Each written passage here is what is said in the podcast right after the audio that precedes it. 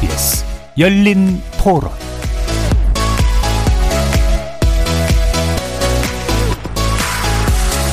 안녕하십니까. KBS 열린 토론 정준희입니다.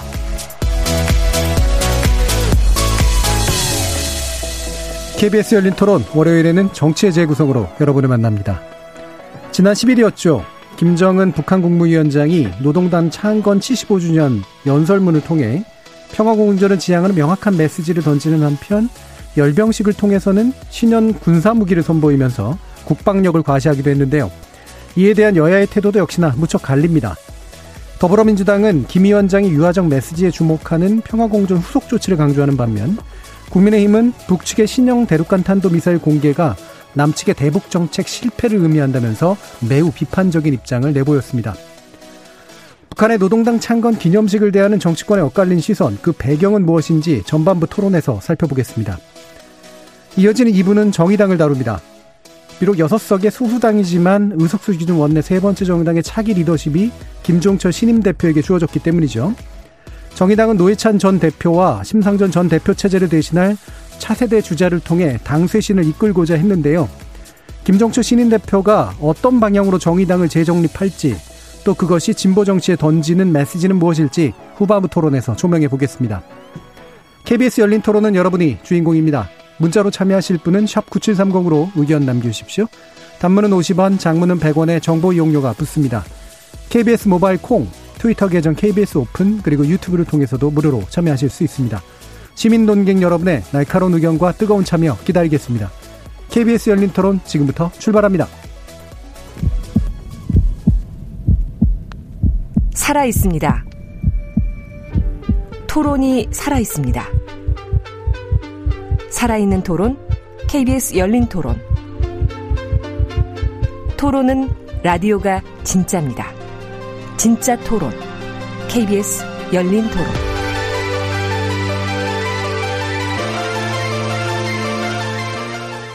정치를 보는 새로운 시선, 정치의 재구성에서 시작합니다. 함께 해주실 네 분의 논객 소개하겠습니다.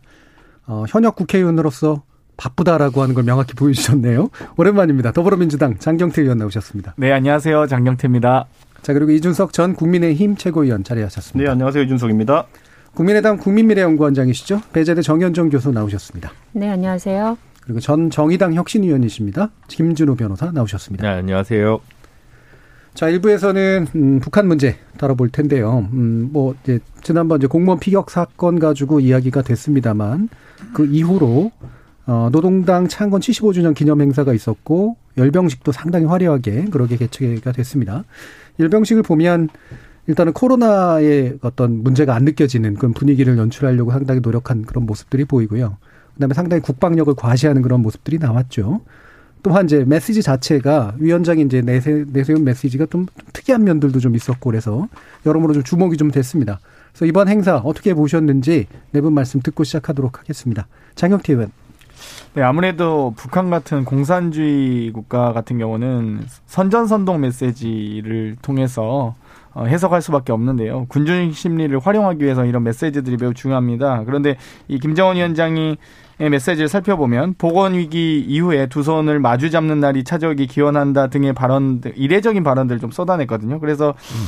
이런 과정에서 또 이 특히 이 서해상 공무원 피살 사건 같은 경우도 공동조사나 또 대단히 미안하다라는 이 사과 표현도 사실 이례적으로 이 국가 그러니까 북한의 사회에서의 지도자로서 이례적으로 좀 사과 메시지를 많이 내는 등 여러 가지 이 좀 뭐랄까요 대중 그러니까 요즘 세계적 지도자들의 트렌드에 좀 따라간다는 느낌 인상을 예. 많이 받았습니다. 그러니까 강력하게 자신들의 군사력과 건재함은 과시하되 어떤 대중 정치인으로서의 모습, 을좀 보였다고 할까요? 그래서 이런 부분들이 참 열병식을 또 야간에 또 이번에 또 특이하게 좀 개최하라는 지시가 있었다고 하던데 이런 부분들이 좀 새로운 시도를 좀 드러내고 있지 않는가 이런 생각이 들었습니다. 예. 어? 어. 장경태 혹시 개몽군주라고 표현하시는 건가요? 아, 전혀 그런 적 없습니다. 예. 자, 일단 이제 김정은 위원장의 행보가 어쨌든 이제 정상 국가 쪽으로 조금 더 움직이려고 하는 그런 모습으로 계속해서 나타나고 있다. 그렇죠. 이런 해석이신 거죠. 자, 그러면 이준석 전 최고요. 저는 이제 김정은 위원장이 지난번에 통지문에 이어가지고 뭐 어떻게 보면 파격이라 할 수 있는 행보들을 계속 해 나가고 있죠. 근데 이 글로서 표현됐던 어떤 그런 파격이라든지 이번에 행동으로서 보였던 그 파격이라든지 이런 것들이 진실성이 있고 또는 실질적인 어떤 변화라는 인식을 심어주기 위해서는 그에 수반되는 행동들이나 판단들도 그에 따라가야 되는 것인데 네. 이걸 보자고요. 저희가 이제 몇 달 전만 해도 그 김정은 위원장이 사실상 그 남북 연락사무소 폭파를 지휘하지 않았습니까? 예, 폭파하고 예, 그 다음에 이번에는 또 이런 어, 우리 공무원의 피격 사건까지 있고 그 다음에 통지문 오고 그 다음에 또 지금 이렇게 또 남녘의 동포들에게 메시지까지 전달하고 이게 메시지가 왔다 갔다 합니다.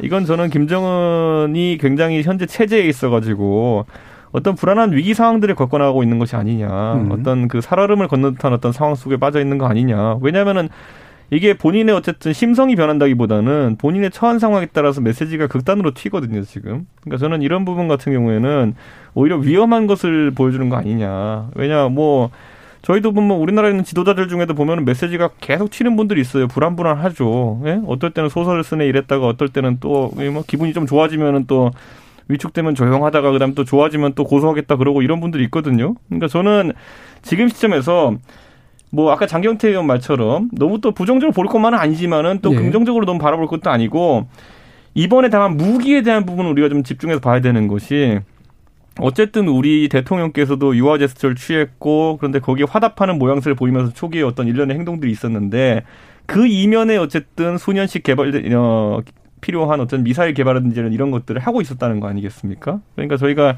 좀 믿을 수 없는 부분이 있고 이번에 열병식에서 우선 미사일 발사 장치나 이런 것들, 이동식 발사 장치라는 걸 보여줬지만은 어 일반적으로 그것만으로 끝나진 않습니다. 왜냐하면 사실 차에다가 뭐 깡통 같은 거 싣고 가면은 그게 미사일인지 날아간지 어떻게 합니까? 그렇기 때문에 곧바로 그 뒤에 따라가지고 실질적인 무력 시위를 하고 시험 발사를 하게 되어 있거든요. 지금 만약에 과거에 그랬던 것처럼 몇 달의 시격을 두고 그렇게 한다 그러면은 공교롭게도 미 대선과 맞물려 가지고 그게 진행된다고 볼 수 있습니다. 그렇기 때문에 그러면 상당한 도발로 인식될 수 있기 때문에 오늘 외신 보도에 따르면 트럼프 대통령 측도 그런 걸 보고 격노했다 이렇게 나오는 보도도 있는데 저는 그게 이제 또다시 뭐 미 대선을 염두에 두고 지렛대 역할을 하기 위해서 북한이 시작하는 거라면은 상당히 정세를 악화시킬 가능성이 있다 이렇게 음. 봅니다. 그러니까 실질적으로 활용 가능한 무기라는 걸 보여주기 위해서 그걸 언젠가 쓸 거다 이렇게 보시는 거네요. 시험 발사는 해야 될 것인 게 예. 그게 사실 소련이나 예전에 소련이나 아니면은 지금의 러시아나 또 중국제 무기들 같은 경우에는 항상 발표를 하게 되면은 그 신빙성에 대해 가지고 서방 측에 항상 이의를 제기합니다. 그렇기 때문에 그게 깡통인지 실제 날아가는지 알기 위해 가지고는 한 번은 보여줄 겁니다. 예.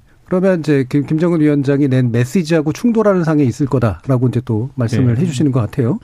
자, 그러면 아, 우리 김준우 변호사님 말씀 들어볼까요? 네. 저는 전반적으로 북한이 훨씬 더 뭐랄까 세련돼졌다라는 음. 생각을 하거든요. 그러니까 새로운 무기를 과시하는 면서도 이제 그 메시지 자체는 훨씬 더 유화적이고 평화적인 제스처가 들어갔다는 것은 그 전에 북한을 같이 제, 저희가 기억하는 전통적인 것은 이제 되든 안 되든 뭐 미 제국주의 괴뢰들을 물리치고 뭐 이러면서 뭐 이렇게 어떤 최고의 군사 국가로서의 위형을 약간 허장성세적인 실질과 뭐 말이 좀 맞지 않는 그러면서 이제 오히려 사실 어떻게 보면 약한 자들이 말을 더 세게 하잖아요. 근데 이제 그런 모습을 좀 보였다면 이번에는 오히려 굳이 그런 식으로 뭔가 센 톤을 하기보다는 자기가 하고 싶은 말과 필요로 하는 걸 정확하게 전달하기 위해서 적절하게 배합을 했다라는 면에서 사실 우리 국민들도 뭐 이렇게 하기하면 제가 좀 오버하는 걸 수도 있습니다만 북한이 우리보다 잘하는 게 있다면 외교술 아니냐라는 음. 생각을 가지신 분들도 많은데 그래서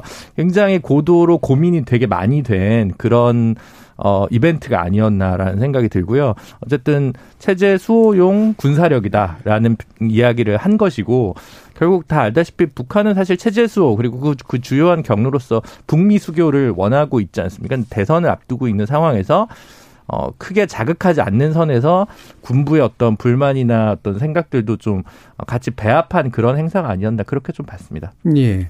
그러면 지금 ICBM 같은 경우는 대내용이라고 생각하세요? 대외용이라고 생각하세요? 아, 뭐 둘 다인데 일단 구, 끊임없이 강성대국으로서 어떤 국방 과학 기술과 관련된 발전을 사실 놓친 적은 없는 것 같죠. 이제 핵 이외의 기술들에 대해서는 최소한 계속 이제 노력을 했을 것이고 본인도 5년 만에 우리 군사력이 많이 발전했다라고 이야기를 강조했던 점도 있기 때문에 뭐 그게 어 음. 일부에서는 그냥 깡통 아니냐 이렇게 뭐 음. 다탄두냐 아니냐 뭐 이렇게 해석을 하는데 글쎄 그렇게까지 어 허장 성세를 한 적은 별로 없었던 걸로 봐서 굳이 굳이 의미 없는 한포 사격이나 뭐 이렇게 시험 미사일 발사보다는 요 정도 선에서 좀 버무리는 것에 어떤 고도의 정치적 그 어떤 포석이 깔려 있던 그런 게 아닌가 싶습니다. 예. 자 그럼 정현정 교수님. 그 앞서서 말씀하신 분들의 얘기와는 조금 다른 각도에서 네. 저는 사실은 북한이라고 하는 존재에 대해서 우리가 갖고 있는 생각, 그러니까 뭐 이번에 그 김정은 위원장이 보여준 약간 정상국가적인 그런 뭐 내용들 이런 부분에 초점을 많이 맞추시던데 우리와의 관계 속에서 북한을 바라보고 있는가라고 하는 것이죠. 우리는 지난 3년 동안 사실 평화와 또 최근에 대통령께서 종전선언까지 계속해서 일관되게 이야기를 하고 있지만 그들은 지난 3년간 계속해서 무기도 고도화하고 특히 이제 핵무기 관련된 어떤 고도화 과정들을 이루어내고 있다라고 하는 것은 다분히 뭐 그게 ICBM이 아니더라도 우리에게는 군사 안보적으로 상당히 위협적인 것을 그대로 보여준 것이거든요. 열병식을 통해서. 저는 개인적으로 상당히 위협을 느꼈다라고 하는 것이고요. 또 하나는 이 북한이 실제로 이번에 열병식에서 보여준 그 두 가지의 어떤 형태. 그러니까 한쪽으로는 뭐 국민들을 향해서 자신, 자신들의 국민들을 향해서 따뜻한 메시지를 주지만 또 다른 한편으로는 아주 막강한 무기들을 보여주는 이런 모습들을 보면서 이 미국에 대한 상당한 어떤 협박적인 그런 어떤 메시지가 충분히 담겨져 있다. 특히 이제 대선을 앞두고 있는 그 미국이 앞으로 이제 그 대북 정책 기조가 어떻게 바뀔지 모르잖아요. 뭐 트럼프가 당선이 될 수도 있고 안 될 수도 있지만 그럼에도 불구하고 트럼프와 이제까지 해왔던 뭐 지난번에 하노이 건이 불발되긴 했습니다만 그럼에도 불구하고 트럼프와 김정은이 유지해왔던 그 관계를 넘, 넘어가는 그런 모습을 보여준 거잖아요. 그 ICBM 같은 경우에는 굉장히 그 막강한 기능을 가지고 있을 것처럼 특히 다탄두 의 어떤 모형을 갖고 있는 것으로 지금 추측이 되고 있는데 미국에게도 상당히 그 위협이 되는 모습이잖아요. 그런 차원에서 놓고 보면 이 북한이 이 미국과의 관계를 어떻게 풀어가겠다라고 하는 메시지가 충분히 담겨져 있고 남한에 대해서는 어떤 고도화된 무기를 그대로 보여줌으로 해서 상당한 어떤 위협적인 메시지를 담고 있는 것이었다. 이런 점을 좀 우리가 경각할 필요가 있는 게 아닌가. 그들이 뭐 음. 뭐 정상 국가로 가는 것도 중요하지만 그 무기 부분에 대해서 특히 또 비핵화라는 어떤 과제가 여전히 남아 있고 해결되지 않은 상황에서 이런 무기를 보여주는 북한의 모습을 우리가 그냥 천하태평 이렇게 바라보고만 있을 수 있겠는가라는 것이고요. 좀 경각할 필요가 있다라는 생각이 듭니다. 예. 음, 일단은 그러니까 무기라고 하는 부분에 집중할 때 우리의 관점이라고 하는 건 여전히 우리한테 위협적인 것으로 어, 파악해야 되는 거 아니겠느냐. 라는 그런 말씀을 주셨는데 그럼 그 얘기가 나왔으니까 다시 장경태 의원께 한번 여쭤보는 게 그러니까 상대적으로 이제 그 무기 문제에 있어서는 여당이 이제 얘기를 잘 안 하고 있는 상태인 건 맞잖아요. 그러면 이중적인 것들을 인정한다고 하더라도 이 이중적인 메시지를 무기에 대해서는 어떤 발언들을 좀 해야 될까라고 생각하시는지 한번 의견 여쭐게요. 어, 김정은 위원장 같은 경우는 어찌됐건 또 스위스 유학파이기 때문에 이 도발은 하되 도박은 안 하는 것으로 좀 알려졌는데요. 이번 연설에서도 미국이 한 번도 등장하지 않는다든지 어찌됐건 미국을 자극할 만한 발언들은 거의 안 나왔어요. 근데 사실 이번에 뭐 이 강성대국 같은 이 강한 발언도 안 나오면서 열병식을 했지만 제가 보기엔 무력 도발은 없을 것으로 예상이 되거든요. 그러니까 도박하지 않는 본인의 성격을 봤을 때 불과 얼마 전 저희가 국군의 날에 저희도 이 특수전 사령부에서 열병식 했었죠. 그때 이 작년의 국군의 날과 좀 비교해서 보면 F-35가 이번엔 비행을 했습니다. 네. 편대 비행을 했는데요. 작년에 F-35는 그냥 약간 소위 이 진, 거치만 되어 있었는데 이번에는 이 편대 비행을 하면서 아, 사실 F-35는 사실 도입 하는 과정부터서 사실 중국과 북한에 엄청난 반대가 있었습니다. 사실 그나마 우호적이라고 했던 일본마저도 반대할 정도로 F-35는 뭐 죽음의 백조죠. 스텔스 기능에 한 대 뜨면 편대가 뜨면 아마 북한의 전투기 중에 날라 이 비행이 가능한 전투기가 없을 겁니다. 2세대와 5세대의 이 세대 차이도 너무나 크기 네. 때문에 이런 부분들이 저희가 이번에 강력한 국방력을 이미 과시한 바 있기 때문에 그것도 특수전사령부에서 그랬기 때문에 북한 또한 여기에 또 이 자존심을 굽힐 수는 없었을 것이다 이런 생각이 들고요. 아까 이준석 최고 교수께서도 이 어떤 대한민국의 정치인을 비교해서 좀 비교를 하시긴 했는데 민주주의 사회와 공산주의 사회의 이 정치인은 좀 다르겠죠. 우리는 좀더이이 어떤 탄력적인 메시지가 가능하지만 공산주의 자체가 이 좀 경직된 메시지만 가능한데 어찌됐건 좀 이례적으로 이 김정은 위원장 같은 경우는 탄력적 메시지를 하고 있거든요. 그렇기 때문에 어, 이 부분에 우리가 주목해서 해야 된다. 결국 그러니까 결국 우리가 이 확증 가능한 증거를 바탕으로 해서 이 남북 관계를 풀어 나가야지 계속적인 어떤 편견과 어떤 이런 상황에서 제가 풀 수 없다고 보고요. 또 가장 중요한 건 박근혜 정부와 문재인 정부를 비교했을 때 유엔 제재나 대북 제재, 그러니까 대북 그 북한이 지금 제재를 받고 있는 유엔과 미국 제재가 하나도 지금 해결된 것은 없습니다. 그러니까 평화를 추구하고 있는 분위기만 조금 더 바뀌었을 수 있으나 북한이 느끼고 있을 어떤 심리적 또 군사적 외교적 압박은 당연히 이제 계속 지속되고 유지되고 있는 것이거든요. 그렇기 때문에 이런 상황에서는 어찌되었건 이 미국의 대선을 앞둔 상황에서 방금 말씀하셨듯이 북한이 뭐 어떤 미사일 뭐 갑자기 쏜다든지 저는 가능성 희망하다 보고요. 아마도 이 북한의 앞으로 향후 대응은 조금 로우키로 가지 않을까 미국 대선까지는 그렇게 네. 생각하고 있습니다. 그러니까 일반적으로 지금 전문가들이 그러니까 여러분들이 이제 전문가는 아니니까 근데 음. 전문가들의 예상들을 좀 짚어보면 대선 이후, 그러니까 지금 미 대선 이후로 지금 뭔가를 판을 짜고 있다라고 하는 분석들은 많이 하시긴 하더라고요. 그럼 실제로 이제 두 분이 보시기에 다른 분들도 그렇고 어, 지금 이 김정은 위원장의 메시지나 무기 관련돼서 과시하는 것도 대선 넘어까지 보는 그런 어떤 관측들이나 전망에 의해서 나오고 있는 것인지 아니면 그 이전에 좀 더 단기적인 것이 있다고 보시는지 한번 여쭤볼게요. 먼저 정혜준 교수님.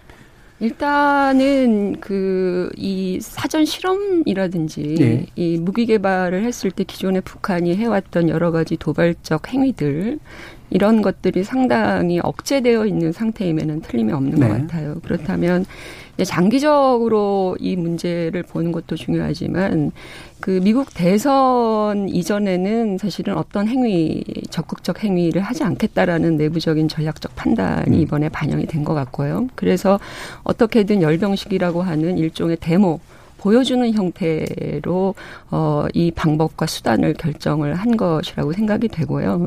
또 하나 어, 지금 그 ICBM 같은 경우 아까 우리 그 장경택 의원이 사회자께서 물어본 질문 중에 이번에 그 보여진 ICBM은 상당히 그 미국 쪽에서 보기에는 네.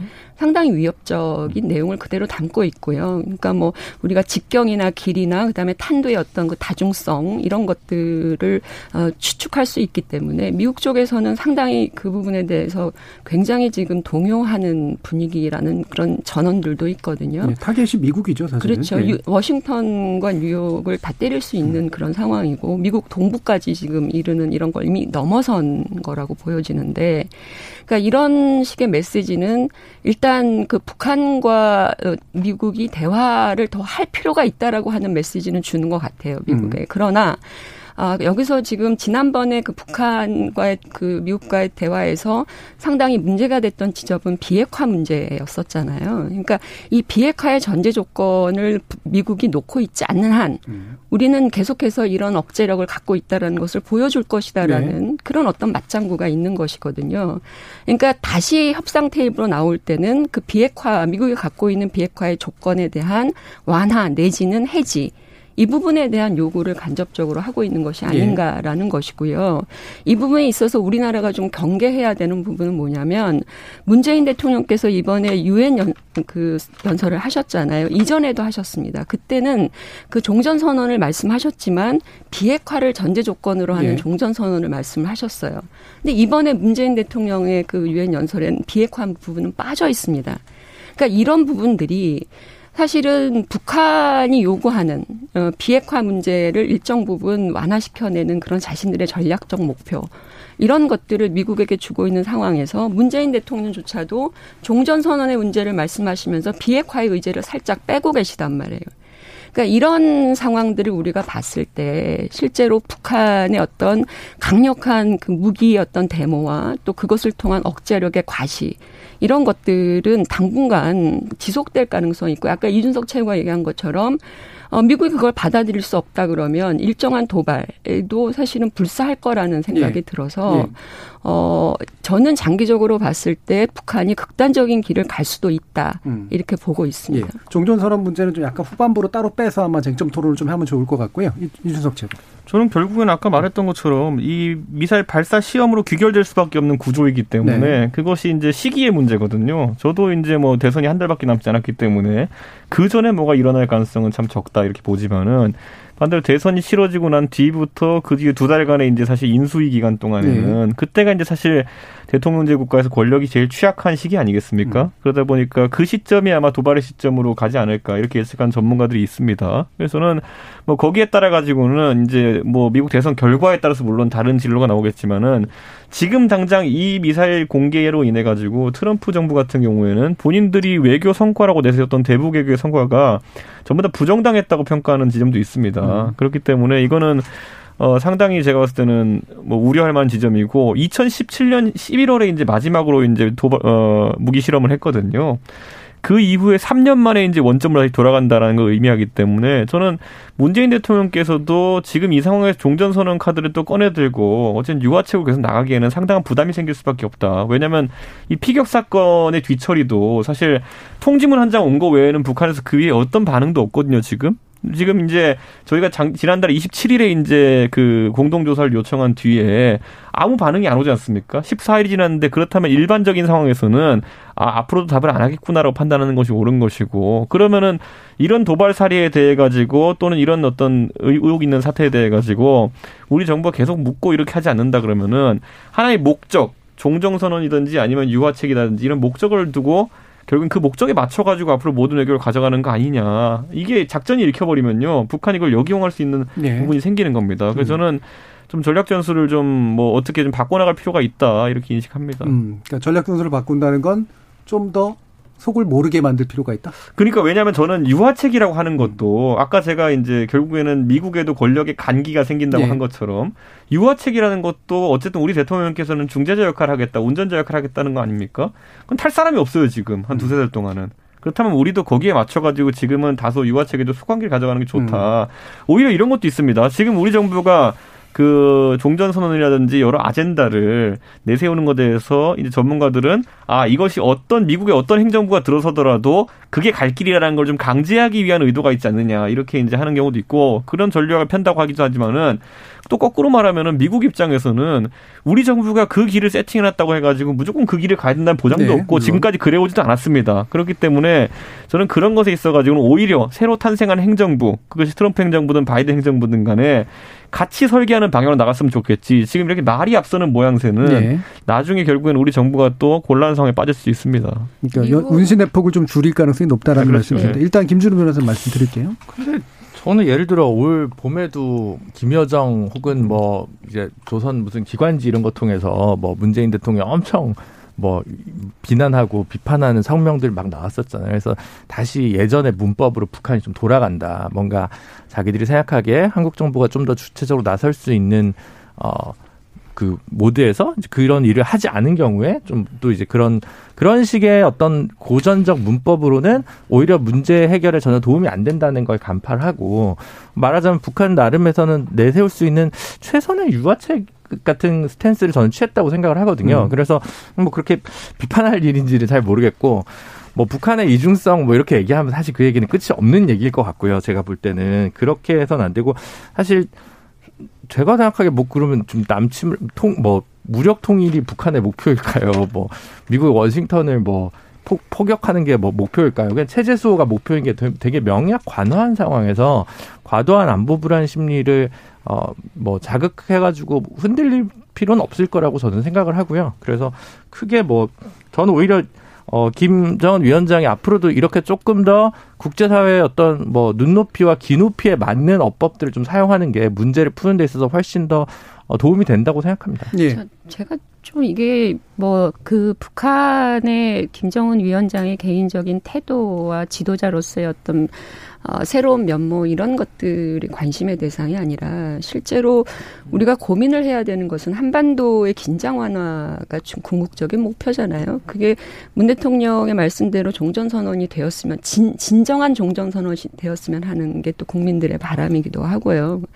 근데 제가 아까 말씀드린 것처럼 사실은 어그 북한이 이렇게 강력한 무기의 고도화의 내용들을 보여준 바에 미국이 실제로 이 부분에 대해서 어떤 방식으로 유화적으로 다음 정권이라고 하더라도 유화적으로 또는 좀 더 협상적으로 이렇게 나올 것인가라고 하는 그런 어떤 퀘스천 마크가 있어요. 그게 있어야 되는데 그게 되지 않는다 그러면 북한은 어째나 그 마지막에서 사실은 무력 시위라고 하는 것들을 한반도에서든 어디에서든 할 수밖에 없는 상황이라는 걸 우리는 알아야 될 것 같고요. 저는 가장 중요한 건 미국의 지금 다음 대통령이 누가 될지 모르겠지만 미국은 절대로 북한을 향해서 비핵화의 어떤 조건들을 과연 완화시키거나 포기할 것인가라고 하는 부분들 우리가 따져 물어야 되는데 네.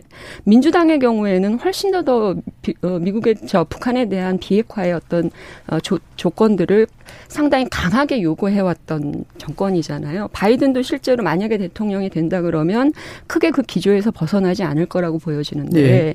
북한 입장에서는 이것을 완화시켜주지 않는 한 아, 미국과 더 이상 할 얘기가 없는 것이죠. 제재 푸는 문제도 사실은 다 연동이 되어 있는 건데 음. 그런 차원에서 놓고 보면 미국이 결단코 이번에 그 ICBM의 고도화 내용을 본다고 하더라도 실제로 이 부분에 대해서 어떤 완화된 조건이나 제3에 대한 B 플랜을 가지고 접근할 것이냐 그렇게 보지 않는다는 것이죠. 예, 예. 그래서 그렇기 때문에 북한의 도발 가능성, 북한의 어떤 강력한 어떤 태도 변화의 가능성 이런 것들은 여전히 열려 있다는 게 우리의 엄중한 현실이고 예.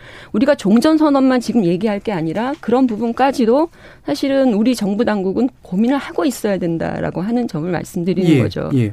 자 바로 연결해서요. 그러니까 종전 선언하고 종전 협정, 평화 협정을 이제 구분해서 좀 바라볼 필요가 있을 텐데 현재 종전 선언이라고 하는 게 이제 비핵화를 전제로 한 종전 선언이라고 하는 것과 비핵화를 전제로 한 평화 협정이라고 하는 것도 이제 구분이 되잖아요. 그러니까 지금 이제 장경태 의원님 보시기에 현재 추진되고 있는 종전 선언에서 비핵화라는 전제를 까는 게 어떤 의미라고 보세요?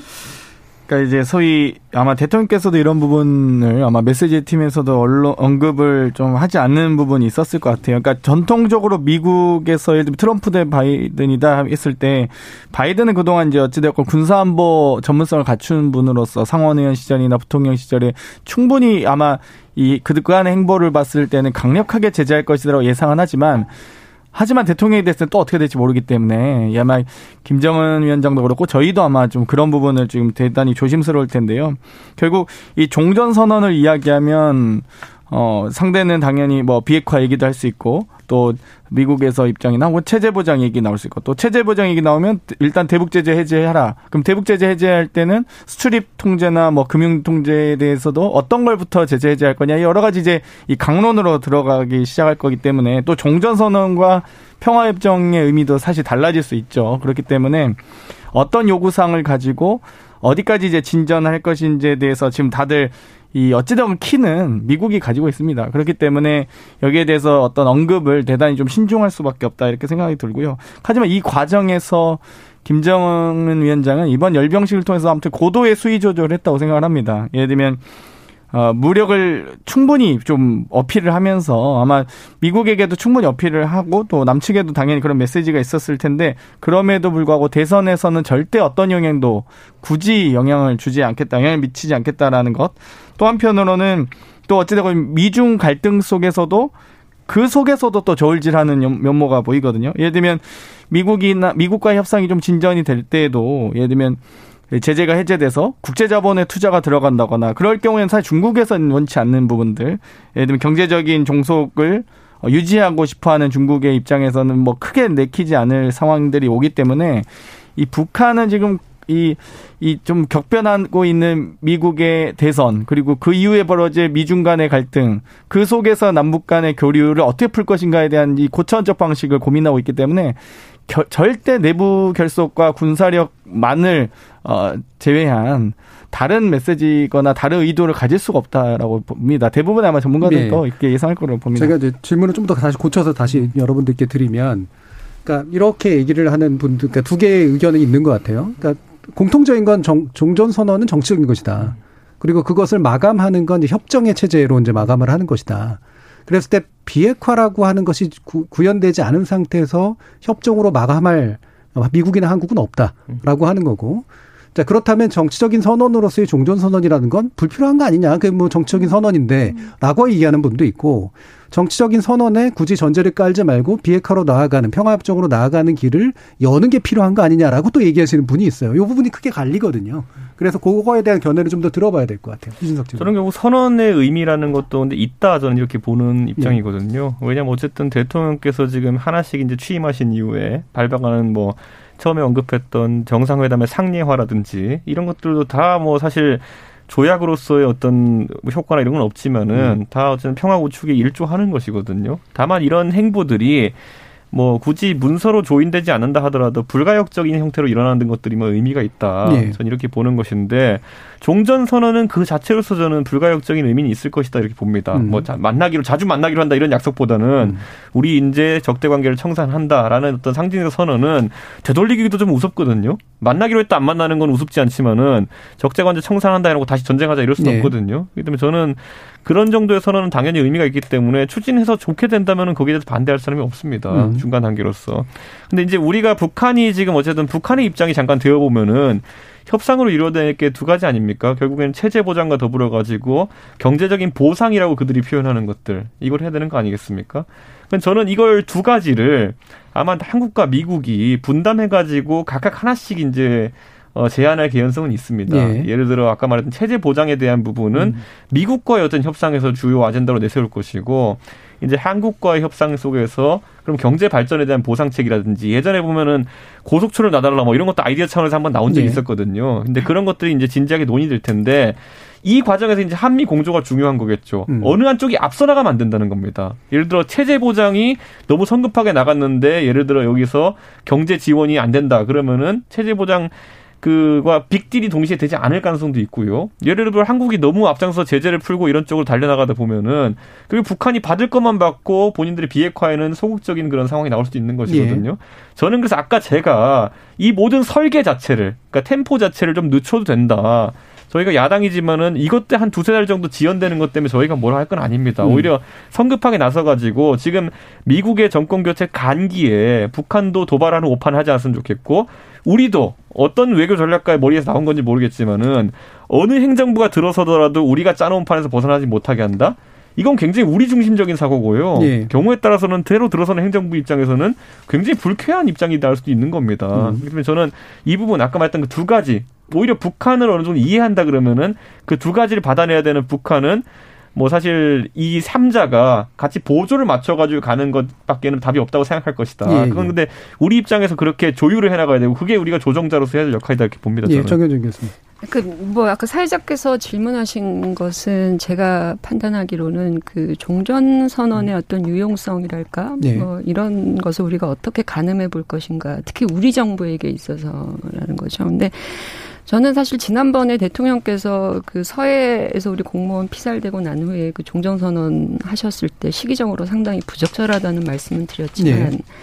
우리가 현재 그 북한과 미국의 대화가 여의치 않고 그 협상이 사실은 타결이 돼야 우리가 평화협정까지 가는 거잖아요. 음. 남북 간에. 네. 근데 그게 지금 공전된 상태에서 사실은 우리 정부가 할 수 있는 어떤 그 수단이 그렇게 많지가 않다라는 것이죠. 그런 차원에서 어, 저는 이해가 됩니다. 대통령께서 이 종전선언이라고 하는 부분을 우리의 어떤 그 마지막 어떤 수단으로 네. 이것도 해보고 저것도 해봤지만 지렛대로. 예 음. 그런데 그런 차원에서 우리에게는 상당히 의미 있는 그런 정치적 선언이든 음. 수단이든 의미가 있지만 실제로 이게 외교적인 어떤 관계에서 얼마나 실용성이 있느냐는 좀 다른 문제라고 보는 네. 것이죠. 특히 미국 같은 경우에 이번에 대, 지난번에 대통령께서 비핵화를 전제로 한 종전 선언 얘기하셨을 때 미국에서 지지 선언하고 그다음에 조, 좋았다 뭐 이런 평도 나오고 그랬는데 이번에는 아무런 얘기가 안 나와요. 백악관도 그렇고 안보 담당 쪽에서도 이번 그 대통령께서 종전 선언 말씀하신 것에 대한 논평이 안 나온다는 것이죠. 미국 내에서. 뭐 북한은 당연히 반응도 없고요. 그러니까 이런 걸 봤을 때 미국의 입장에서는 이 종전 선언이 무슨 의미가 있냐라는 특히 비핵화의 문제를 사실은 특별하게 어떤 그 결정짓지 못하고 조정하지 못한다면 한국에서 얘기하는 종전 선언이 무슨 의미가 있겠냐라고 받아들이고 있다라는 그런 인상을 받았습니다. 네. 그래서 우리가 할 수 없는 어떤 여러 가지 전략적인 수단적인 차원에서는 어쩔 수 없는 것이지만 이게 대외 관계 안에서 미국과 북한과의 관계 안에서는 사실은 그렇게 영양가가 없는 수단이 음. 되어가고 있는 것이 아니냐. 그래서 이 점을 좀 청와대나 또는 우리 전략 안보 라인에서 고민할 수밖에 없는 것이다라는 예, 예. 생각이 듭니다. 예. 그러니까 그 두 분도 이제 지금 무용론을 얘기하시는 건 분명히 아닌 것 같고 한국 정부로서는 쓸 수 있는 수단이나 뭐 미국과의 보조를 맞추건 또는 이제 북한을 협상의 장에 끌어내서 뭔가 이후에 어떤 후속적인 행동을 내는 데 있어서는 제한적이지 않느냐. 따라서 약간의 시간을 두고 볼 필요가 있다라는 그런 쪽에 더 가까우시네요. 어, 김준우 변호사님. 네, 뭐 그 부분은 다 비슷할 것 같습니다. 사실 뭐 정전 협정의 주체가 되기도 어렵고 사실 저희가 한국이 그러니까 이제 이거라도 해야 되는데 종전 협정. 네, 네. 정전 협정이요. 정... 전이라고 또 얘기를 아, 네, 그렇습니다.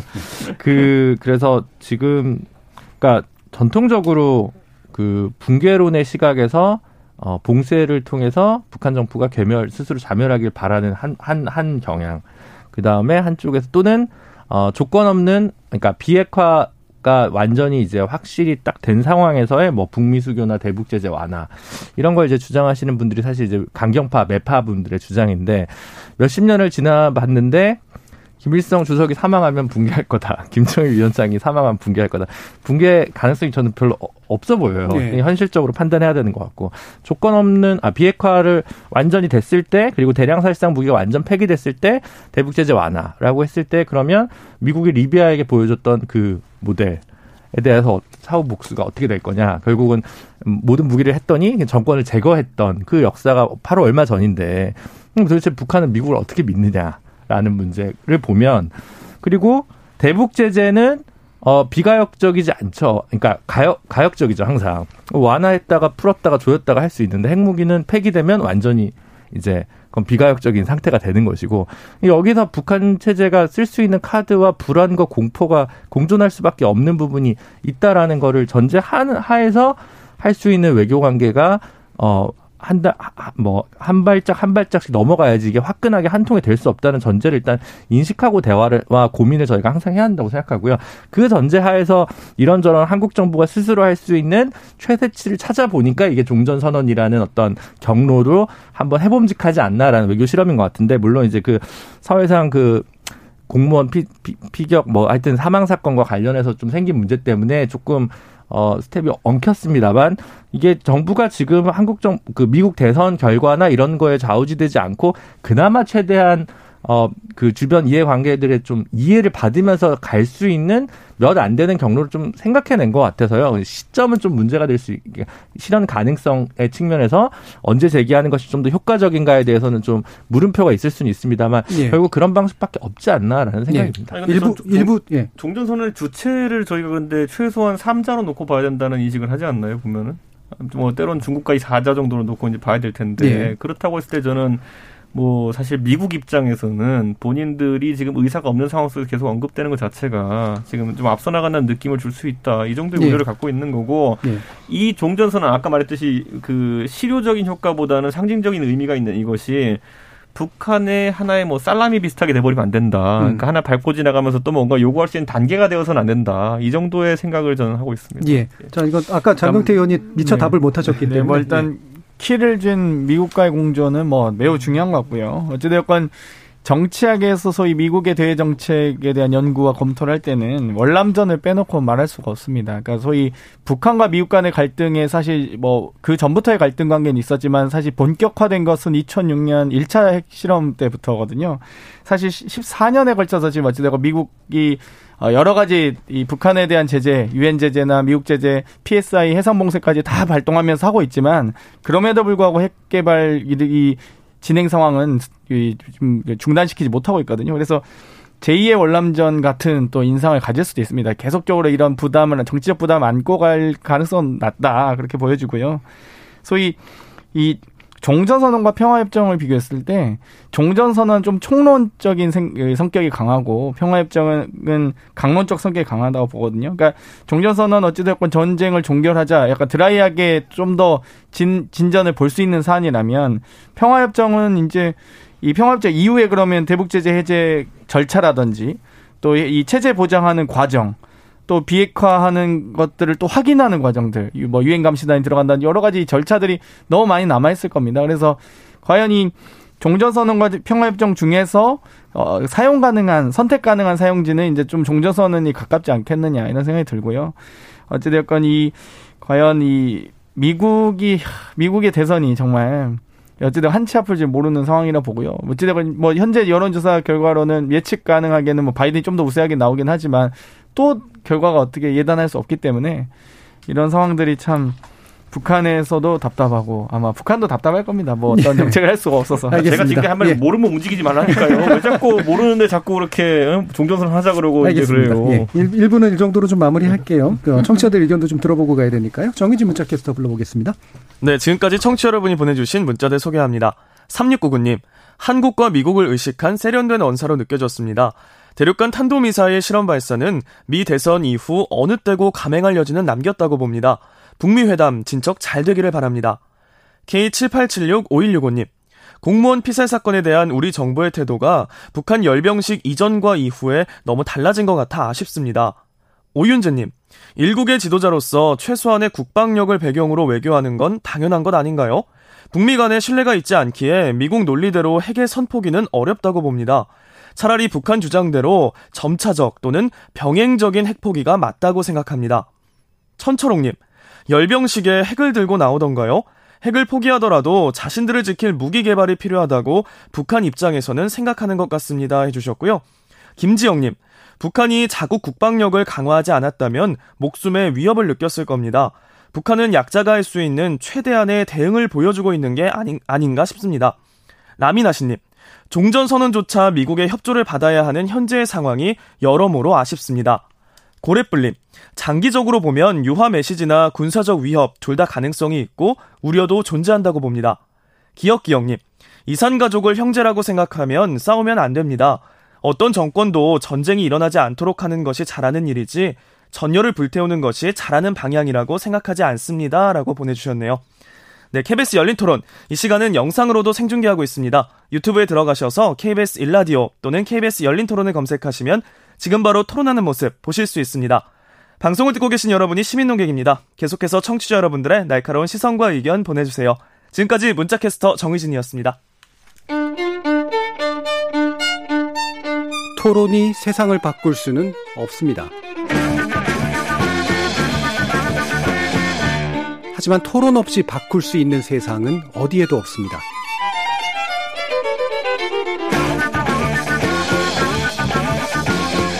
세상의 선한 변화를 갈망하는 당신. 정답이 아니라 질문의 힘을 믿는 당신. 우리 KBS 열린 토론에서 만납시다.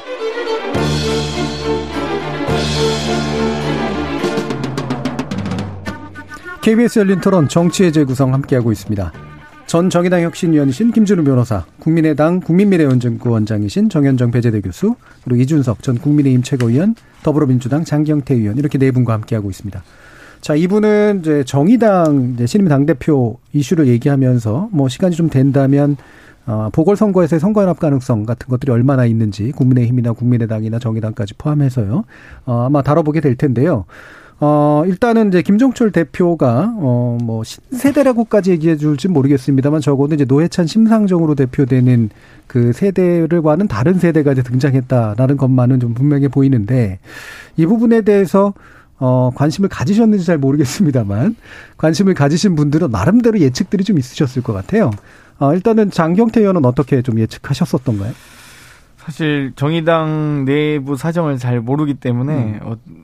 어, 뭐 어떻게 어떤 분이 당선될지는 사실 몰랐던 것 같습니다. 음. 그런데도 뭐좀 하나 한 가지 좀 기대했던 바는 후보군이 대체적으로 젊어서 새로운 진보 정치를 꿈꾸는 혹은 진보 정치의 한 단계 업그레이드를 바라는 많은 분들이 이제는 좀 어, 소위 예전에 노동운동으로 대변되는 진보 정치에서 이제는 진보 정당 정치로 좀 한 단계 업그레이드 됐으면 좋겠다. 소위 유럽이나 우리가 항상 뭐 여러 가지 유럽의 소위 정치인들을 언급할 때 어, 젊은 시절부터 정당에서 성장한 소위 당수들이 어떤 집권 가능성을 높이고 또 그 당의 정강과 정책을 발전시키는 것들을 많이 봐왔는데요.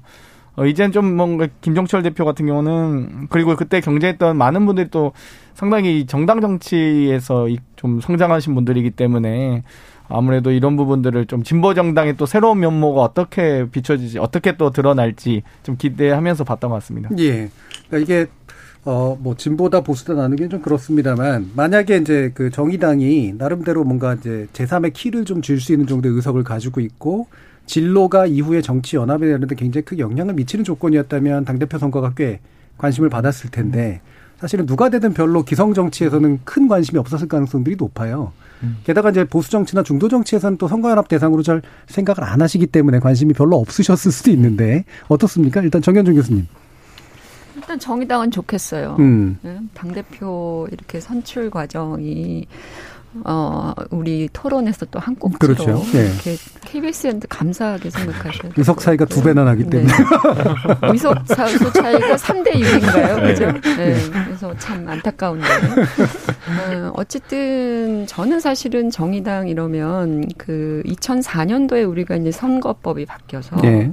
1인 2표제가 처음 들어왔습니다. 그때 이제 국민들의 민의, 이 특히 이제 비례대표에서 국민들의 정당 지지를 사실은 한 몸에 받고 원내에 이제 진출을 한 네. 유일한 3당이죠. 그러니까 우리가 다당제의 어떤 어, 전신이라고 할 수 있습니다. 그래서 어, 그런 차원에서 보면 정의당이 어떻게 되느냐에 따라서 우리의 뭐 국민의당도 사실은 네. 다당제 실험을 거쳤다고 하지만 어, 실험이 우리가 망하느냐 아니면 다시 성공할 것이냐 이런 것의 어떤 바로미터였었거든요. 그런 관점에서 늘 관심을 가졌습니다만 최근에 사실은 이, 그, 이 가치와 또 노선의 어떤 그 흔들림 내지는 지난 그 패스트트랙 또 조국 사건 뭐 이걸 거치면서 정의당이 우리 정의당이 달라졌어요 뭐 이런 느낌을 받아서 음. 관심을 좀 끊었습니다 사실은 근데 어, 어쨌든 새로운 당 대표가 그 세대 교체를 통해서 이루어졌다고 하는 건 바람직한데 제가 이제 좀 그 퀘스천 마크를 붙이고 싶은 건 뭐냐면 이분이 연령적으로는 세대 교체를 상징할 수 있겠지만 이분의 어떤 정치적인 일종의 그 과거에 걸어왔던 길들은 사실은 정의당의 어떤 그 기성 정치인들과 함께 해왔잖아요. 권영길 에, 뭐 대표라든지 또는 노회찬 뭐 이렇게 해왔기 때문에 이분이 갖고 있는 어떤 정치 문화나 정치적인 어떤 그 태도 이런 것들이 과연 이 세대 교체를 상징할 만큼 네. 그런 새로운 모습, 특히 또 이 어떤 어 이 정의당의 가치적 노선을 정립할 수 있는 그런 강한 카리스마 이런 것들을 가질 수가 있겠는가? 음. 이 부분에 대해서는 조금 어, 여전히 물음표가 있고 이렇게 생각하시는 분들이 좀 있는 것 같아요. 제 음. 주변에도 보면. 네. 그러니까 제3의 정당으로서의 정의당의 위치, 그 다음에 실제로 연령을 제외한 이제 전 진정한 세대나 가치적 교체는 가능할 것인가라는 부분에서 둘 가지가 다 좀 약간 물음표가 남아 있는 상태라고 보시는 것 같은데요. 이준석 최고요. 저는 우선 뭐 정의당에 저랑 이제 친분 있는 분들 같은 경우에는 제가 이 결과를 보고 저도 놀라가지고 예. 왜냐하면 사실 원내 정당으로서 원내 의원이 출마했는데 원외의 인사가 그것을 결선 투표에서 꺾는 건 예. 쉽지가 않거든요. 왜냐하면은 당이라는 것은 뭐 사무실도 국회 내에 있고 그리고 또 보좌진도 이제 두고 있는 원내 의원들이 활동하기 더 쉬운 공간인데 이런 결과가 나온 거는 사실 정의당 입장에서는 뼈 아플 수 있겠지만은 그 과거에 아까 언급되었던 권영길 의원이라든지 단병호 의원이라든지 뭐 노동의 영웅들이 가고 난 뒤에 네. 이제 소위 말하는 심상정 노회찬 시대가 이제 있었는데 그 심상정 노회찬 시대 마지막이었던 이제 지난 어떤 총선에서 결국 대전략의 실패였거든요. 음. 무슨 말이냐면 결국에는 정의당이 그때까지 가져왔던 명분도 상실했던 것이 결국엔 4 플러스 1이라는 그때 패스트트랙을 위한 조직에 사실 실리를 위해서 참여한 것이 맞거든요. 근데 그 실리를 위해서 참여한 이후에 민주당에게 사실상 원하는 소기의 성과도 얻어내지 못하고 어떻게 표현하면 뒤통수 맞았다는 표현을 할 정도로까지 이제 위성정당 논란에 휩싸이게 됐는데 저는 그러다 보니까 이 원내에 있는 의원들이라고 함은 아무리 진보 정당 출신이라 하더라도 결국 원내에서 여러 정치 전략 전술을 구현하게 되어 있습니다. 음. 당으로서.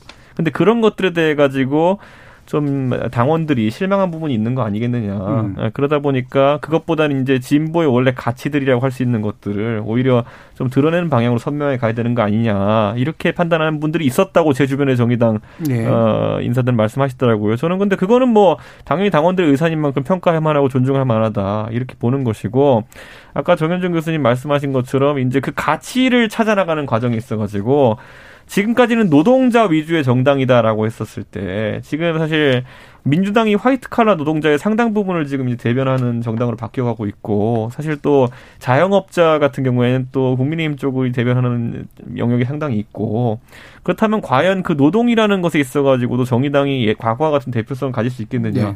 그러면 결국 노동, 환경, 인권, 그 다음에 뭐 소수자 이런 여러 가지 아이템들 중에서 가장 이제 정의당이 앞으로 향후한 10년, 20년 동안 해결하고 싶은 문제를 찾아 나서야 되는 것인데 저는 앞으로 이제 김종철 대표에게 그 과제가 놓여 있다. 음. 지금까지는 산발적으로 일부 인사들이 뭐 페미니즘을 뭐 이렇게 띄워보려는 사람도 있었고 환경 문제를 띄워보려는 사람도 있었고 네. 그런 시도는 있지만은 저는 이제 그 과제를 발굴하는 게 아마 첫 번째 단계일 거고요. 그 과정 속에서 이제 저는 느끼는 게 두 단계로 이제 과거에 민주노동당이라는 것이 뭐였습니까? 어제는 진보 정책의 수많은 아젠다를 하나로 엮어내 가지고 힘을 가지겠다는 건 통합의 논의 속에 시작된 것이었고, 그 다음에 통합 진보당도 그런 논의하에서 이제 네. 시작된 건 아니었겠습니까? 근데 지금 이제 결국 김종철 대표 앞에서도 정의당이 가진 여섯 개의 의석이라는 것에 더해 가지고 확장할 여지가 있느냐 이제 살펴봐야 되는 것인데, 사실 정의당이 과거의 정당으로서 기본소득이라든지 이런 정책들을 더 먼저 이제 아젠다화하려고 시도했던 건 사실이지만은 지금 이제 기본소득당이라는 당도 따로 존재하고 있는 것이고 저는 이런 관점에서 결국엔 진보 진영에서의 어 소연대 또는 소통합 같은 것들도 아마 정치적 과제로 나오지 않을까 그런 정도 예측을 하게 됩니다. 예. 자, 그러면 이게 이제 원내냐 원내냐도 굉장히 중요한 대신 현실의 정당에 있어서는 그러니까 원외 대표가 선택된 거에는 기존의 이제 원내 정치에 아무래도 많이 매몰돼 있었던 부분에 대한 반감이 분명히 작동했을 것이다라는 그 부분이 굉장히 중요한 포인트일 것 같은데요. 자, 이제 김준우 변호사님 말씀 들어보죠. 어떡하죠? 한 1년 출연하면서 제일 부담되네요. 일단 결과는 어 정의당한테는 되게 좋은 결과인데 그거는 특정 후보가 당선돼서 그런 게 아니라 어 아무도 관심 없는 선거 인데 음. 이제 네 명의 후보가 나와서 박빙의 결과를 내고 그래서 예기치 않게 결선 투표를 하면서 음. 언론의 주목을 조금 더 받게 돼서 음. 뭔가 좀 생산적인 뉴스거리가 부족한 정, 어, 소수 정당 입장에서는 그게 이제 긍정적이었다는 거고요. 결과는 어 예상을 한 사람이 그렇게 많지는 않았습니다. 음. 근데 이제 이대로는 안 되겠다라는 어떤 변화에 대한 갈증 이것 때문에 결국은 소위 뭐 조직 뭐 개파 이런 것과 무관하게 조금 당선된 경향이 있거든요. 그런 요소들도 분명히 작용을 했지만 그것만으로는 이 어떤 김종철 후보의 그 당선을 좀 예견하기는 좀 어려웠던 문제거든요. 그래서 그런 거고 교과서적으로는 되게 좋아할 만한 거죠. 왜냐하면 29의 진보정당 입당해서 20년이 지나서 당대표가 된 거는 이제 우리 사회에서는 잘 이제 없는 모델이고 세대적으로 자연스럽게 뭐그 세대 교체가 됐고 이런데 문제는 이제 당 대표가 누구지라고 생각하는 국민분들이 음. 훨씬 많죠. 물론 이제 김종철 후보가 국회의원 선거도 여러 번 나왔고 뭐 2006년에 어 민주노동당 서울시장 후보도 예. 나왔긴 해, 하지만 이미 좀 이렇게 쉽게 잊혀지기 쉬운 거여서 사람이 없나 뭐 이렇게 생각하실 수도 있고 그래서 이제 많은 과제를 떠안는 상황인데요. 사실 뭐 대표 한 명이 바뀐다고 해서 엄청나게 달라질 수는 있겠습니까? 많은 그래도 현재 노회찬 심상정 다음 세대에서 오랫동안 진보 정당을 지켰던 뭐 당직도 거치고 출마도 하고 공직 선거에 나갔던 주요한 말하자면 선수들 중에서 어뭐 제가 생각하기에는 단연, 단연 탑급 중에 한 분이 됐기 때문에 정의당에서 뭐 다른 분이 됐어도 좋았겠지만 어 뭐 최선의 그 어떤 그 유일무이하다는 의미에서가 아니라 어떤 수준에 있어서는 좋은 선택이었다고 저는 생각을 하고요. 정의당 자체는 뭐 인물의 위기도 있고 그리고 이제 2000년대 초반에 만들었던 정책들이 뭐 고갈되었을 수도 있고 갱신에 실패했을 수도 있고 또 민주당이 가져가면 더 설득력이 있으면서 변별력이 없어진 부분이 있기 때문에 어 미래 정책과 관련해서 좀 과감한 변화나 발굴이나 뭐 정책에 대한 영향 투여를 많이 해야 된다는 건 맞고요. 이준석 음. 최고위원께서 하신 말씀이 맞고 그게 이제 쉽지 않은 것 같아요. 예를 들면 기본소득 같은 경우도 음, 정의당은 당론으로 채택한 적이 없고 굉장히 이견이 되게 많거든요. 네, 그러니까 그렇죠. 그런 면에서 볼 때 그 좀 표가 되고 혹할 것 같다고 이렇게 덥석 채택하는 정당이 아니어서 국민들 생각하기 너무 어렵습니다. 어렵게 갑니다. 시원한 맛이 음. 없어서 현실 정치에서 가끔 무능해 보일 수도 있는데 그런 것들을 뚫고 민생 문제를 건드리면서도 이제 지지세를 넓혀가는 과정이 좀 필요할 것 같고요. 선거제도 가지고 되게 얘기를 많이 하시는데 근데 어쨌든 지지율만큼 의석수를 찾아 먹지 못, 못하는 한 결국은 민주노동당이 생겨날 수 있었던 원내에 들어갈 수 있었던 이유도 선거제도 개혁이었고 예. 어, 이 이상 못 크는 이유도 선거제도 때문이어서 사실 선거제도와 관련해서는 정의당은 결국 어느 시점에서는 다시 좀 드라이브를 걸 수밖에 없지 않는 그건 숙명 아닌가라는 좀 생각이 들고요. 이제 뭐 어, 원외의 인물까지 선택하면서 변화를 갈구하고 있다고 음. 정의당이 이제 그렇게 좀 받아들였으면 좋겠고 원외 인사가 오히려 덜 효과적일 수도 있다는 우려도 분명 있지만 뭐 김종인 위원장도 잘 하고 계시지 않습니까? 그래서 꼭 원내 원내는 중요한 문제는 아니지 않나 이렇게 생각합니다. 굉장히 중요 예, 예. 예. 굉장히 중요한 문제일 거라는 생각이 들어요. 그러니까 이 제가 알기로는 정의당이 항상 그 딜레마에 있는 시, 그, 그 지점이 무엇이냐면 어, 한편으로는 자신들의 이념적 지향과 관련되어서 선명성으로 가져가야 되는 어떤 그런 책무가 있고 특히 이제 노동 뭐 이런 개혁 복지 뭐 이런 분야에서 근데 이, 이런 어떤 이념적 선명성이 선거에서 이 다수 득표를 주는 건 아니잖아요. 그러니까 선거형 정당으로 사실은 전이가 충분히 안 되고 네. 있는 게 지금 어, 이 정의당의 딜레마라고 보여지는데 지금 당장 오는 이 우리가 보궐선거라든지 또 다음 대통령 선거에 어떻게 할 거냐. 이게 이제 김종철 네. 그 신임 대표가 갖고 있는 가장 무거운 짐 중에 하나가 아닐까라는 생각이거든요. 과거에 제가 죄송한 말씀이지만 이 그나마 정의당이 실질적으로 표를 가질 수 있는 것은 특히 지방선거 같은 경우에는 민주당하고 후보 연합을 네. 사실은 전략적으로 추진해야만 일정한 음. 득표가 가능해 이런 현실적인 문제가 있잖아요. 음. 그럼 이번 보궐선거도 그런 방식으로 치를 건지 그러나 이념적으로는 선명성 또 민주당의 제2중대 이미지를 벗겠다 뭐 이렇게는 말을 했단 말이죠. 근데 선거에서는 실제로 그런 전략들이 구사되지 않으면 사실은 존재감을 확보할 수 없는 이런 예. 딜레마가 있어서 이걸 어떤 방식으로 그 중에 하나를 선택을 할 것인지 아니면 절충을 할 것인지 이게 저가 제가 볼 때는 김종철 대표가 아, 지금 가장 먼저 네. 풀어야 되는 숙제가 아닌가 이런 생각이 네. 들어요. 그래서 제가 네 분께 이제 약간씩 각각 다른 어떤 저기 질문을 좀 드릴까 하는데요. 다시 이제 김준우 그 변호사께는 지금 이제 정현정 교수님 말씀 주셨지만 김종철 대표는 비교적 명확하게 얘기한 것 같아요. 이번에 서울시랑 부산시에는 선거하는 없다 민주당과는 음. 그 다음에 어, 테이블을 꾸려서 거기에 뭐 재반 시민단체나 이런 데들이 참여하는 방식의 연합은 가능할 거다라고 이제 하면서 지금 민주당 후보 내면 안 된다라는 얘기를 해주셨잖아요. 이 부분 계속해서 지속될 거라고 보시나요? 일단 다음 보궐선거는 좀 그런 경향으로 음. 가지 않을까 싶은데요. 저는 개인적으로는 지방선거 물론 이제 갑자기 보궐선거가 들어와서 그렇긴 한데 어 단체장은 결선 투표제를 한번 도입해 보는 네. 우리 사회가 정책 실험을 통해서 이제 이거를 설득해내지 못하면 정의당이나 뭐 다른 소수 정당도 정현정 음. 교수님 말씀처럼 계속 이렇게 유권자가 단일화 해 주는 방식으로 이제 정리될 네. 거야. 그래서 존재감을 느끼긴 좀 어려울 것 같다는 생각이 들고 두 번째로 역시 지방 의회 문제인데 지금 표의 불비례성이 제일 심한 게 광역 의회지 않습니까? 음. 그래서 국회의원보다 훨씬 더 표의 쏠림 현상이 심하죠. 옆에 뭐 장경태 의원님 계시지만 사실 뭐 민주당 서울시 지지율이 50%인데 시의회 108명인가 106명 중에 102석인가 차지하고 있을 거예요. 이게 좀 약간 소선거구제의 좀 심각한 문제점을 좀 드러내고 있어서 광역의회 선거나 기초의회 선거제도 개혁 이런 것들을 좀 다시 또 선거제도냐 얘기할 수도 예. 있는데 예. 열심히 해가지고 그 성과를 찾아먹을 수 없는 현실이어서 음. 그 딜레마가 결국 너희 좋자고 하는 건지 아니면 이게 국민 모두에게 좋은 건지에 대한 설득을 어, 진보정당, 정의당이 잘 할 수 있느냐 없냐도 하나의 어떤 시험대에 오를 것 같습니다. 예.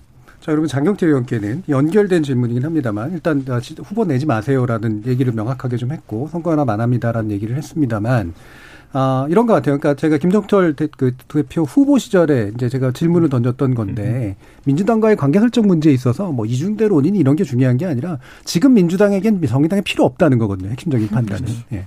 그런데 거기에다 대고 우리는 이런 관계를 유지할 거라고 얘기해 무슨 말이 있겠느냐.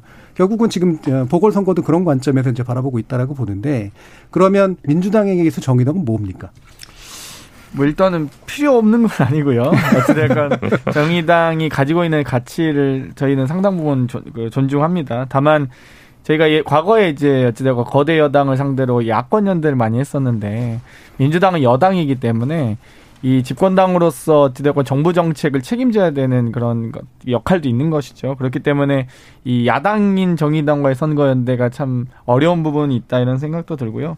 또 한편으로는 정의당이 가지고 있는 스탠스에 대해서 저희도 여러 가지 고민이 있습니다. 정의당뿐만 아니라 정의당이 이제 어찌됐건 원내 3당으로서의 역할과 비중도 있지만 노동당, 녹색당, 기본소득당, 진보당 등의 여러 가지 진보 정당들이 있거든요. 그 진보 정당들의 각각의 가치들이 매우 중요하고 또 그런 것들을 어떻게 하면 우리 대중정당 내에서 정책적으로 실현할지를 민주당 내에서도 많은 인사들이 고민하고 있기 때문에 아마도 정의당이 현재 원내 정당인가 대중정당인가 약간 이런 정도 이 아마 고민의 여지가 있을 거라고 봅니다. 그렇기 때문에 저희도 아마 정의당이 이 위기이자 기회를 어떻게 잘 극복해 나갈지도 잘 보고 있고 보고 싶고요.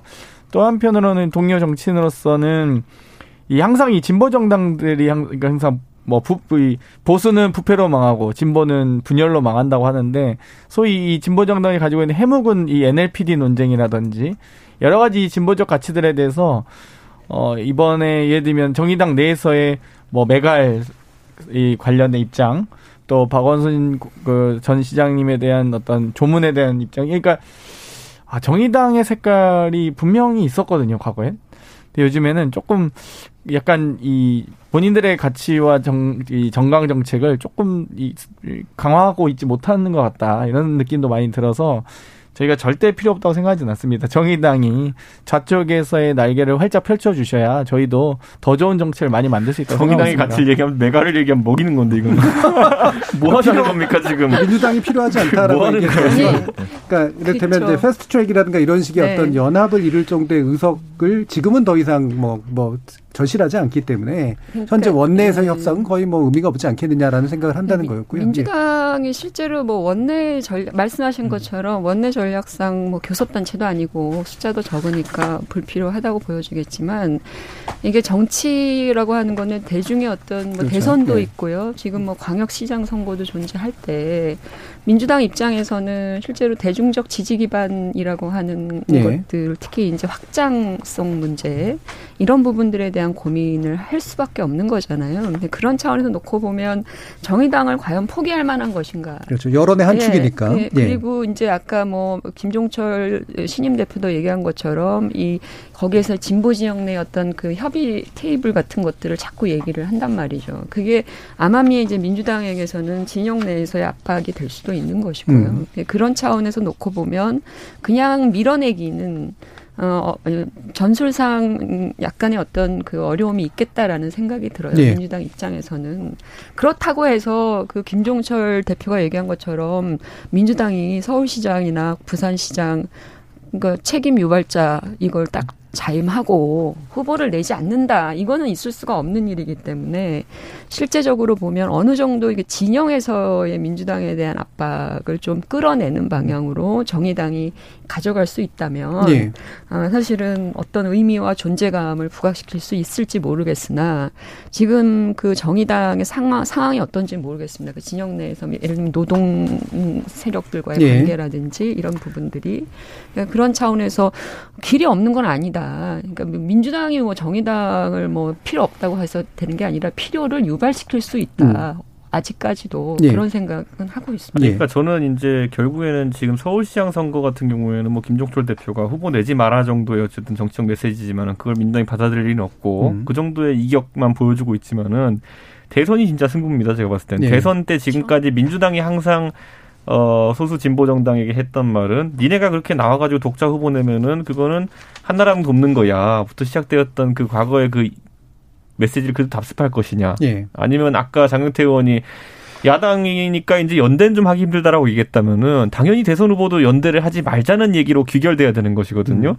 그런데 뭐 예를 들어 아까 단체장이나 이런 데서 나눠주기 싫으니까 연대를 하면 안 되고 대선 때는 또 우리가 당선되기 급하니까 연대해야 되고 이런 모순점이 나타나게 되는 순간부터 균열이 생길 수밖에 없는 거고 저는 정의당이 그 어쨌든 지점 대선 후보를 내고 유지시킬 수 있느냐 거기에 따라 가지고 또 다시 독자 노선이냐 이중대론이냐에 따라서 또 어, 공격받을 지점이 있다 이렇게 봅니다. 예. 자, 그러면은 이거 끝나기 전에 1분씩만 두 분께 다시 한번 여쭐게요. 네. 하나는 지금 국민의힘과 국민의당은 저도 사실은 선거 연합이 더 중요한 정당인데 네. 궁금하니까 입장들을 한번 다뤄주시면 안 되겠습니까? 예. 다음에 아마 다 충분히 다룰 것 같습니다. 예.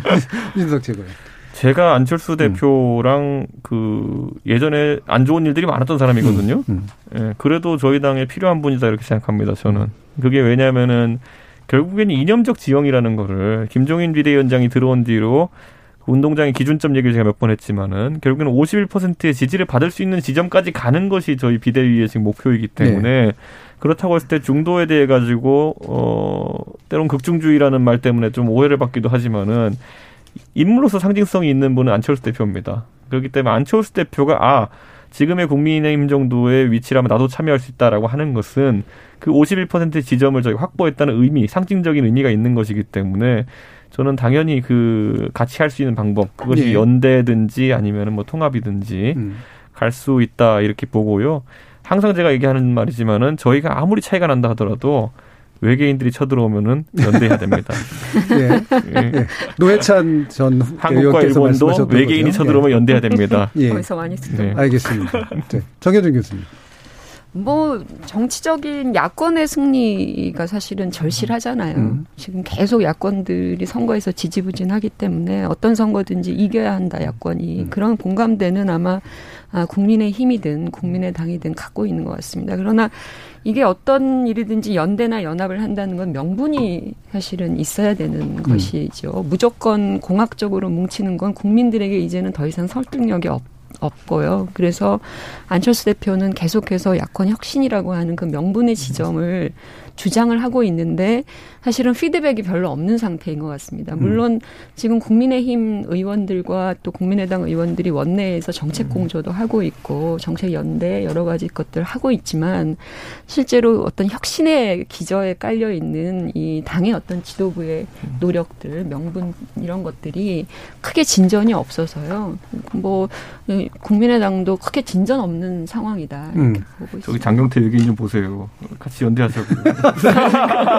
자, 그 러면 싸워야 됩니다. 이제. 다시 이제 김준호 변호사님께 네. 돌아가서 아마 뭐 여러 가지 이제 곤란함도 있었지만 개인적은 어, 정의당이 어떤 부분에서 뭔가 이렇게 약간 다른 점들을 만들어가면서 뭔가 이렇게 쇄신의 어떤 분위기를 좀 잡고 잡아갈 수 있을 것 같아요. 그러니까 정치개혁, 사법개혁, 권력기관 개혁이 주요 의전, 아젠다가 되면 민주당과 변별성을 낼 수가 네. 없습니다. 그러니까 노동 문제, 기후 문제, 그다음 뭐 경제 정책과 관련된 문제를 어, 주력으로 내세워야 음. 사실은 이제 변별력을 낼 수 있거든요. 물론 이제 여성주의도 이제 내세우고는 있는데 그건 이미 변별력이 명확하니까 이제 음. 굳이 얘기를 안 한 거. 오늘 같은 경우도 김종철 대표가 아마 재정준칙 관련해서 비판하는 이제 예. 메시지를 냈단 예. 말이죠. 이제 그런 식으로 뭔가 현재 집권 여당과의 좀 차이, 경, 철학적인 차이들을 좀 내세울 때 그런 부분은 정책적으로 포지션이 완전 다를 수는 있다고 생각하는데 그 자체가 바로 민생의 문제로 다가갔을 때 표로 인입하는 문제랑은 전혀 별개고 그걸 인입해 내는 데는 사실 인물 발굴이라는 또 주요한 과제가 그러니까 음. 정책만 열심히 하고 선거제도가 바뀐다고 해서 되는 건 아니라 좀더 어, 국민들에게 소구할 수 있는 어필할 음. 수 있는 당 내에서도 키우지만 당 바깥에서도 좀 더 적극적으로 다양한 인적 자원을 좀 어, 영입하는 문제도 좀 열심히 좀 고민해야 될 것 같습니다. 선거 직전에 이렇게 예. 갑자기 이렇게 대, 가지고 오는 게 아니라 그런 고민들을 새 대표가 좀 많이 해야 되지 않을까 싶습니다. 예. 저희 코코님은 여러 정책 중에도 정의당의 본질과 같았던 노동 분야에 신경을 써줬으면 좋겠다라는 부탁을 해주셨고요. 5165님은 정의당 같이 논하기 전에 거대 양당의 가치는 뭔가요? 라고 질문하면서 진영론이 그 이상도 이하도 아닌 것 같다는 생각이 듭니다. 하면서 최근 유호정 의원의 삼성에 대한 시원한 호통 소리가 정의당이 나가갈 방향과 맞물려 있다고 봅니다. 오랜만에 정의당 나왔습니다. 라는 의견도 주셨습니다. 자, KBS 열린 토론 정치의 재구성 월요일 코너 이것으로 모두 마무리하겠습니다. 오늘 토론 함께 해주신 정현정 배재대 교수, 이준석 국민의힘 전 최고위원, 그다음에 정 김준우 변호사, 더불어민주당 장경태 의원 이렇게 네 분 모두 수고하셨습니다. 감사합니다. 감사합니다. 감사합니다. 생방송 놓치신 분들을 위해 나중에 팟캐스트 준비되어 있고요. 매일 새벽 1시에 재방송도 됩니다. 저는 내일 저녁 7시 20분에 다시 찾아뵙겠습니다. 지금까지 KBS 열린 토론 정준이었습니다.